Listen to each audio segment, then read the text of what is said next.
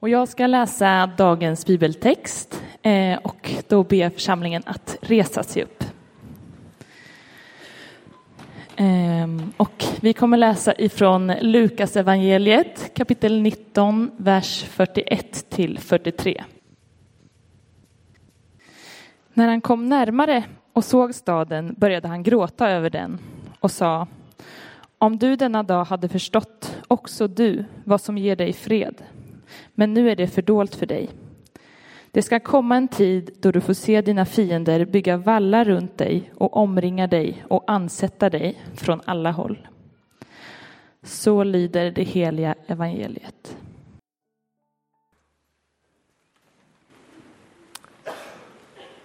Be gärna med mig. Gud, för att du gör allting nytt, också i denna stund. Ge oss modet att bejaka din heliga Andes verksamhet i oss. Amen. Går det att tro på förändring? Går det att tro på förändring? Jag skulle vilja börja den frågan en annanstans. Ska vi tro på förändring? Är det bra med förändring? Häromdagen så kunde man läsa i GP, deras krönikör Erik Hilmersson som var trött på förändring.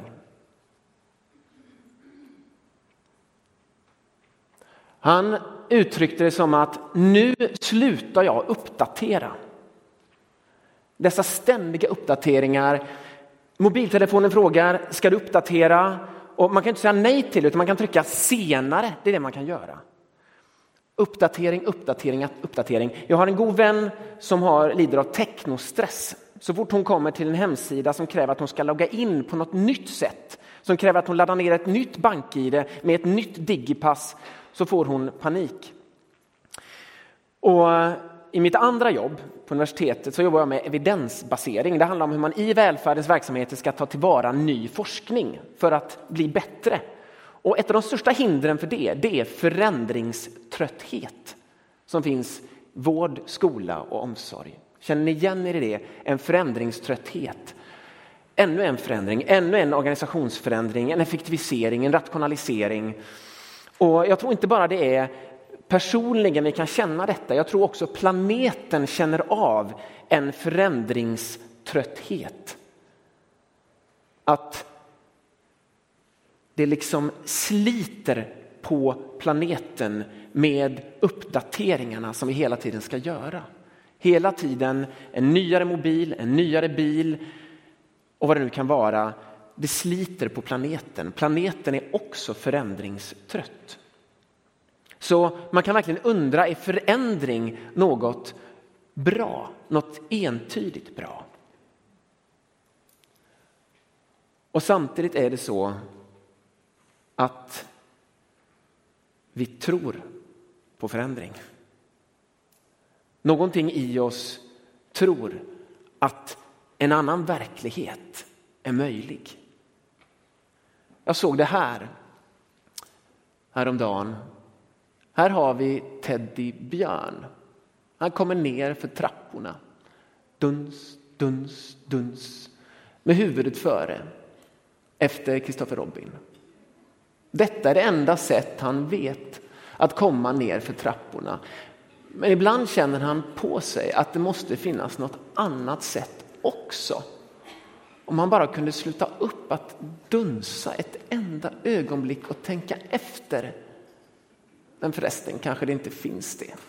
Nu är han i alla fall nere och klar att bli presenterad för dig, Nalle Duns, duns, duns. Finns det ett annat sätt? Ja, men någonstans i det som kanske är något slags ekorrhjul så har vi en aning, en längtan att ett annat liv är möjligt. Och jag tror att vi måste få tro på förändring. När vi ser hur det är fatt. När vi ser hur människor far illa på olika sätt. I vår stad, i vårt land, i vår värld. Vi behöver få tro på förändring. På riktigt, på djupet. Inte den där ytliga som sliter ut oss, utan på riktigt. Och Gud vill förändring. Gud är redan igång med förändringen. Det är det som Bibeln berättar om.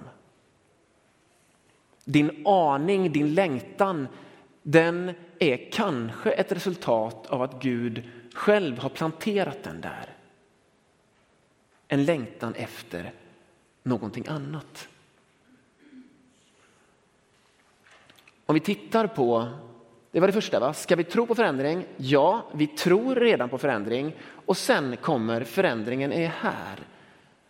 Det här bibelstället citerade Elin för två veckor sedan när hon började med den här predikoserien. Och där säger Jesaja Guds ord. Nu gör jag något nytt. Det spirar redan. Märker ni det inte? Det är någonting på gång. Någonting växer i själva tillvaron. En förändring är redan på gång. Inte alltid så tydlig. Jag älskar ordet spira. Någonting som växer försiktigt.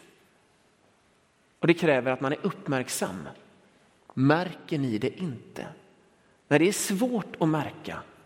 Det är svårt att märka när man ser så mycket som är fel på olika sätt. Och ändå säger Gud, jag gör något nytt. Det spirar. Märker ni det inte?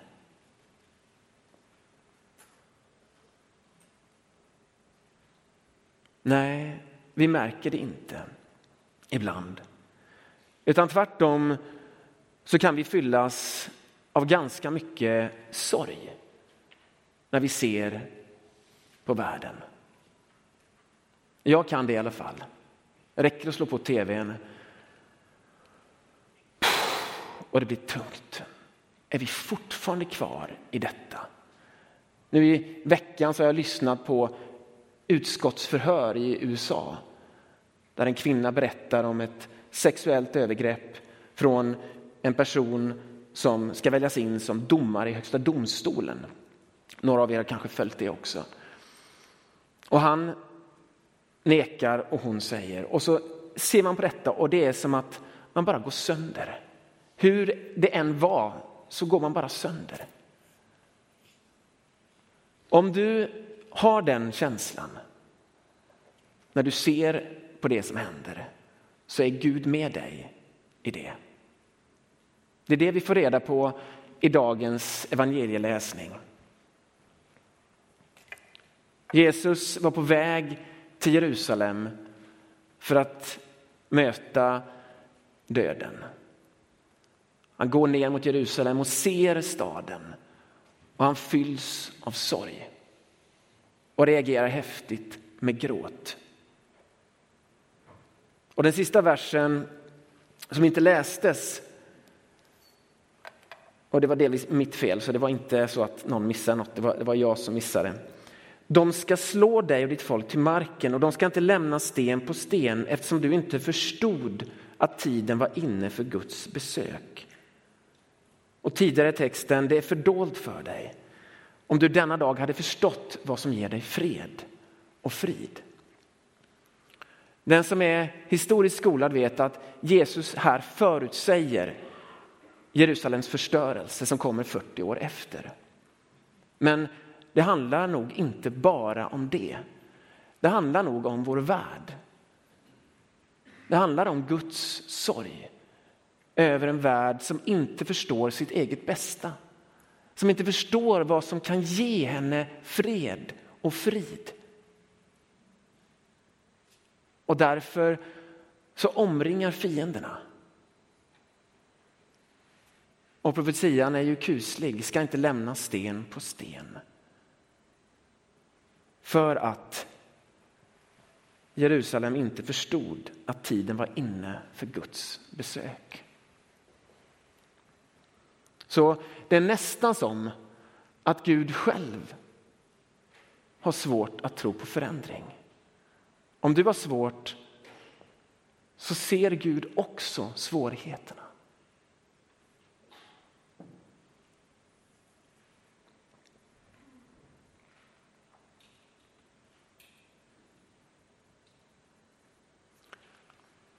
Men det hade inte varit Bibeln om det inte också finns ett hopp. Om det finns ett budskap om att det går att tro på förändring. 700 år tidigare så talar en annan profet till Jerusalem och till kungen som finns där då. Vid den tidpunkten, och då är vi vid Jesaja, den samma Jesaja som talar om att Gud gör något nytt. Han talar i, i kapitel 30 till det judiska folket, till kungen. Därför att man väljer fel väg. Man är klämda också då mellan fiender. Assyrien på ena sidan, Egypten på den andra. Och för att lösa den problematiken, alltså att man kan bli invaderad av antingen den ena eller andra stormakten, så går man och försöker alliera sig med först Assyrien och sedan Egypten. Och då säger Jesaja, ni tänker fel. Ni springer fel. Ni söker skydd hos fel stormakt. Det är inte Assyrien, det är inte Egypten som kan ge er räddning. Det är Gud.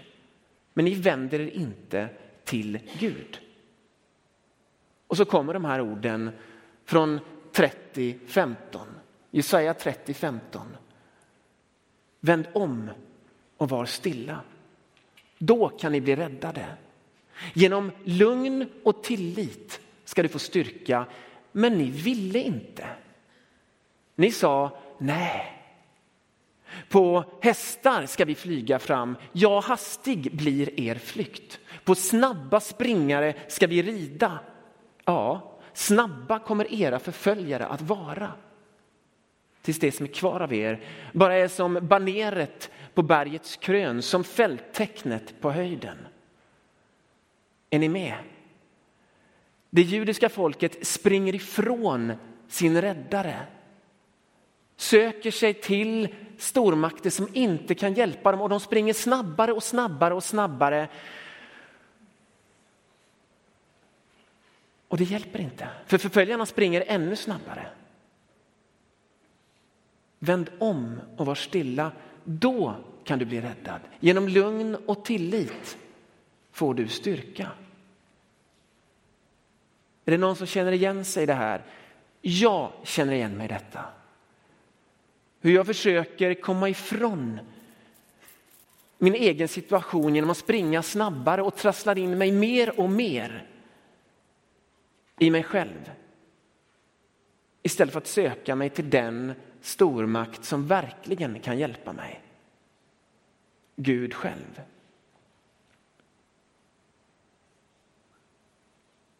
Vänd om och var stilla. Går det att tro på förändring? Går det att följa Jesajas ord? Att vända om och vara stilla?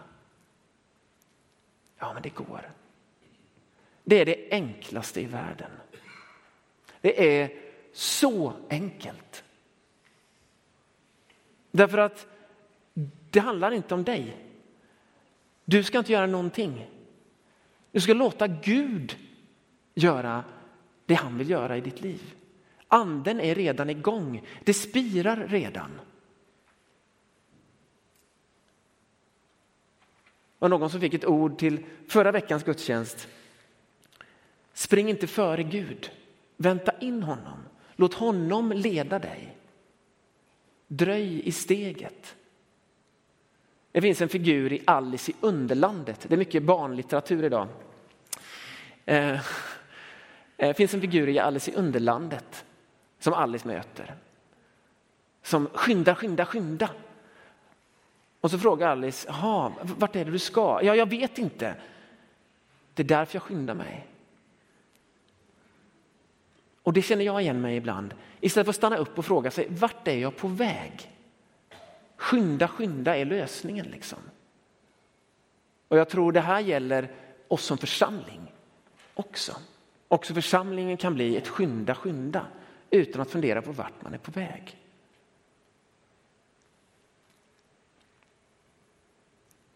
Så det enkla som finns i världen, för det handlar inte om dig, det handlar om Gud som redan gör någonting nytt. Slappna av, var stilla. Och samtidigt så är detta så svårt.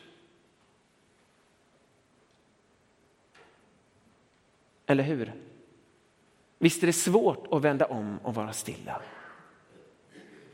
Det är i alla fall min upplevelse. För jag vet detta, allt som jag har sagt hittills tror jag själv på. Jag tror att Gud håller på och verkar i världen i denna stund. Jag tror att om jag bara förstod det, om jag tittade noga och såg, så skulle jag vara räddad. Så skulle jag få styrka. Och ändå så är det så svårt, åtminstone för mig. Varför är det så svårt att vända om och vara stilla? Jag ska ge några förslag. Medan jag förbereder det så kan ni fundera på själva. Om ni är med på detta, att det finns en poäng i att vända om och vara stilla, att vänta in Gud. Varför är det så svårt?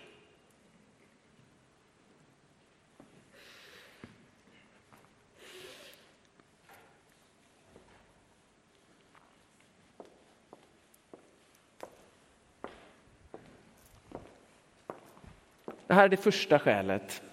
Om du ställer dig så här lite som en, precis, ensam är stark. Detta är någonting vi matas med och Jennifer sjöng så fint om det i början av gudstjänsten. Alltså jag, jag, jag. Så mycket av våra liv går ut på att jag ska bli kompetent på olika sätt. Jag ska klara av saker. Och den kompetensen, den är fantastisk. Men det är också en risk att jag då inte vänder mig till Gud. Att jag vänjer mig av hur jag gör för att vara så hjälplös som jag behöver vara för att vända mig till Gud.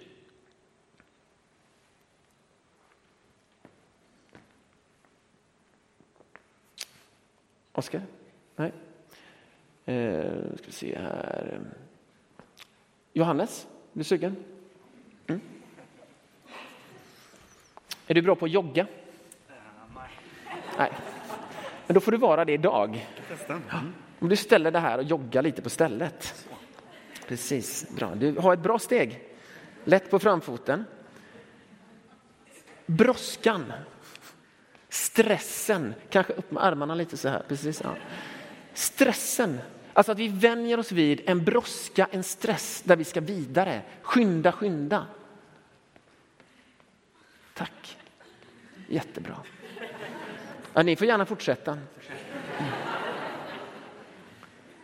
Precis. Eh, Sture, vågar du?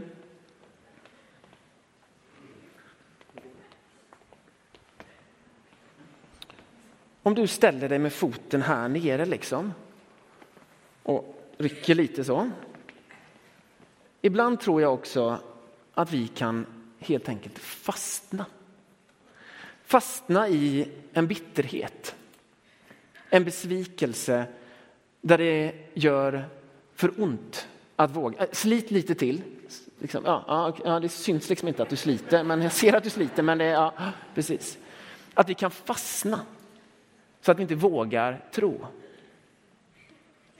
Det är de här tre sakerna som jag tänker på. Ensam är stark, bråttom, bråttom och att vi fastnar. Det finns säkert 15 till varianter till varför det är så svårt att vända om och vara stilla.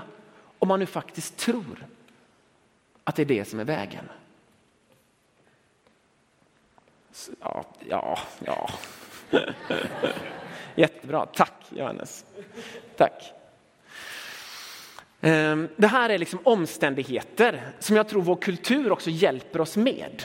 Vi belönas när vi är starka. Vi belönas när vi skyndar oss och det går snabbt. Och det är inte en kultur som liksom matar oss med att vända oss till Gud. Men bakom alla dessa så finns en figur som jag ska berätta om nu. En figur som visar för oss vad som kanske är det som faktiskt gör att det är svårt. Det som gör att de här sakerna blir svåra. Och det är en figur som heter Petrus. Petrus var väldigt kapabel och han hade ganska bråttom. Och han får höra av Jesus alldeles i slutet när, Jerusalem, när de har kommit in i Jerusalem, de har eh, haft det spännande där, gjort olika saker och sedan berättar Jesus för lärjungarna att han ska dö. Och Petrus är den första som säger nej, jag följer med dig. Jag kommer inte att lämna dig. Jag kommer att följa dig till fängelse. Jag kommer att följa dig in i döden. Och de andra lärjungarna sluter upp också. Och då säger Jesus att du kommer att förneka mig tre gånger. Och så kommer gripandet av Jesus och eh,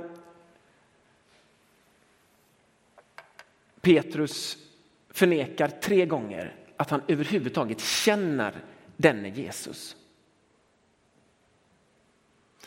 Och så när han har förnekat sista gången, den tredje gången, så står det att Herren såg på Petrus. Och Petrus insåg vad han hade gjort och grät bittert.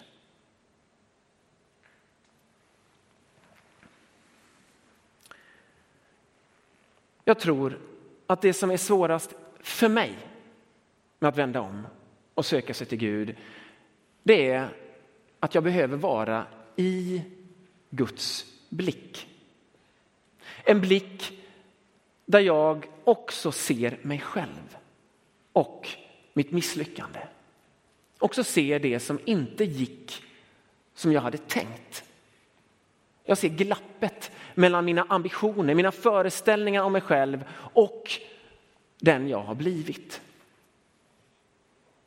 Han såg, Herren såg på Petrus, står det. Och Petrus insåg vad han hade gjort och grät bittert.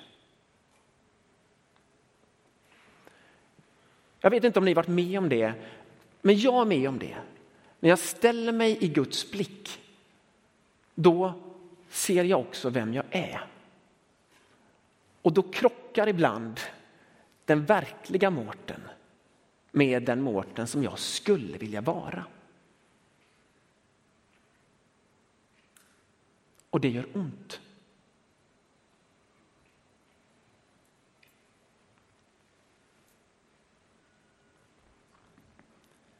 Men det slutar aldrig där. Och det upptäcker jag gång på gång på gång. Det stannar inte i sorgen. Det stannar inte vid den gråten. Och det gör det inte för Petrus heller. Därför Jesus, det vet ni ju de flesta av er, han dog ju sen. Och sen uppstod han. Och så möter de Jesus.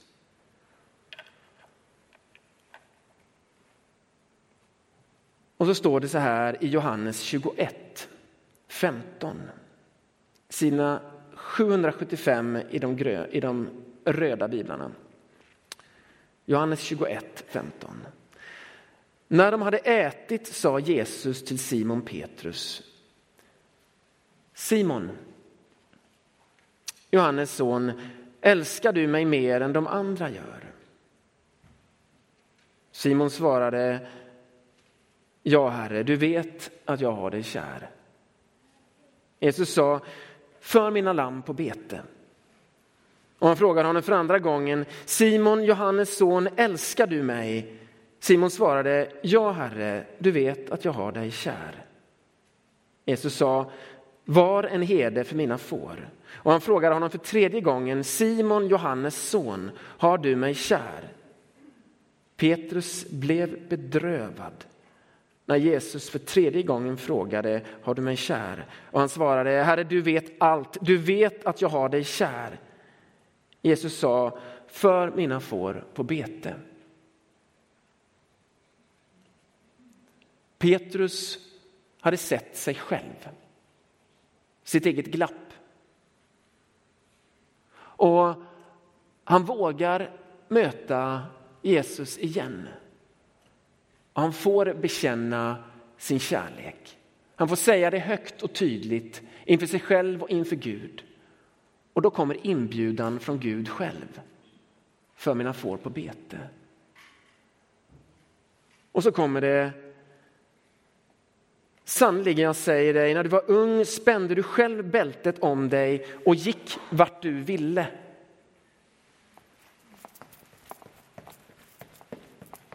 Men när du blir gammal ska du sträcka ut dina armar och någon annan ska spänna bältet om dig och föra dig dit du vill. Så angav han med vad för slags död Petrus skulle förhärliga Gud. Sedan sa han till honom, följ mig.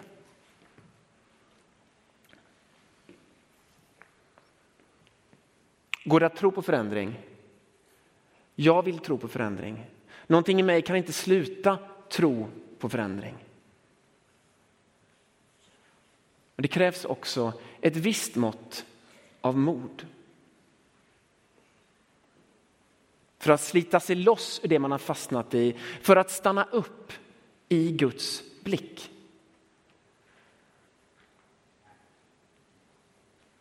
Det krävs ett mod att märka att man inte längre förs dit man själv kanske hade tänkt sig.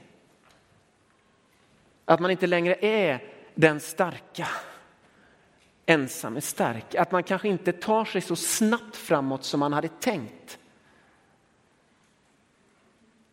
Utan att Gud för en framåt. Att anden leder ens steg.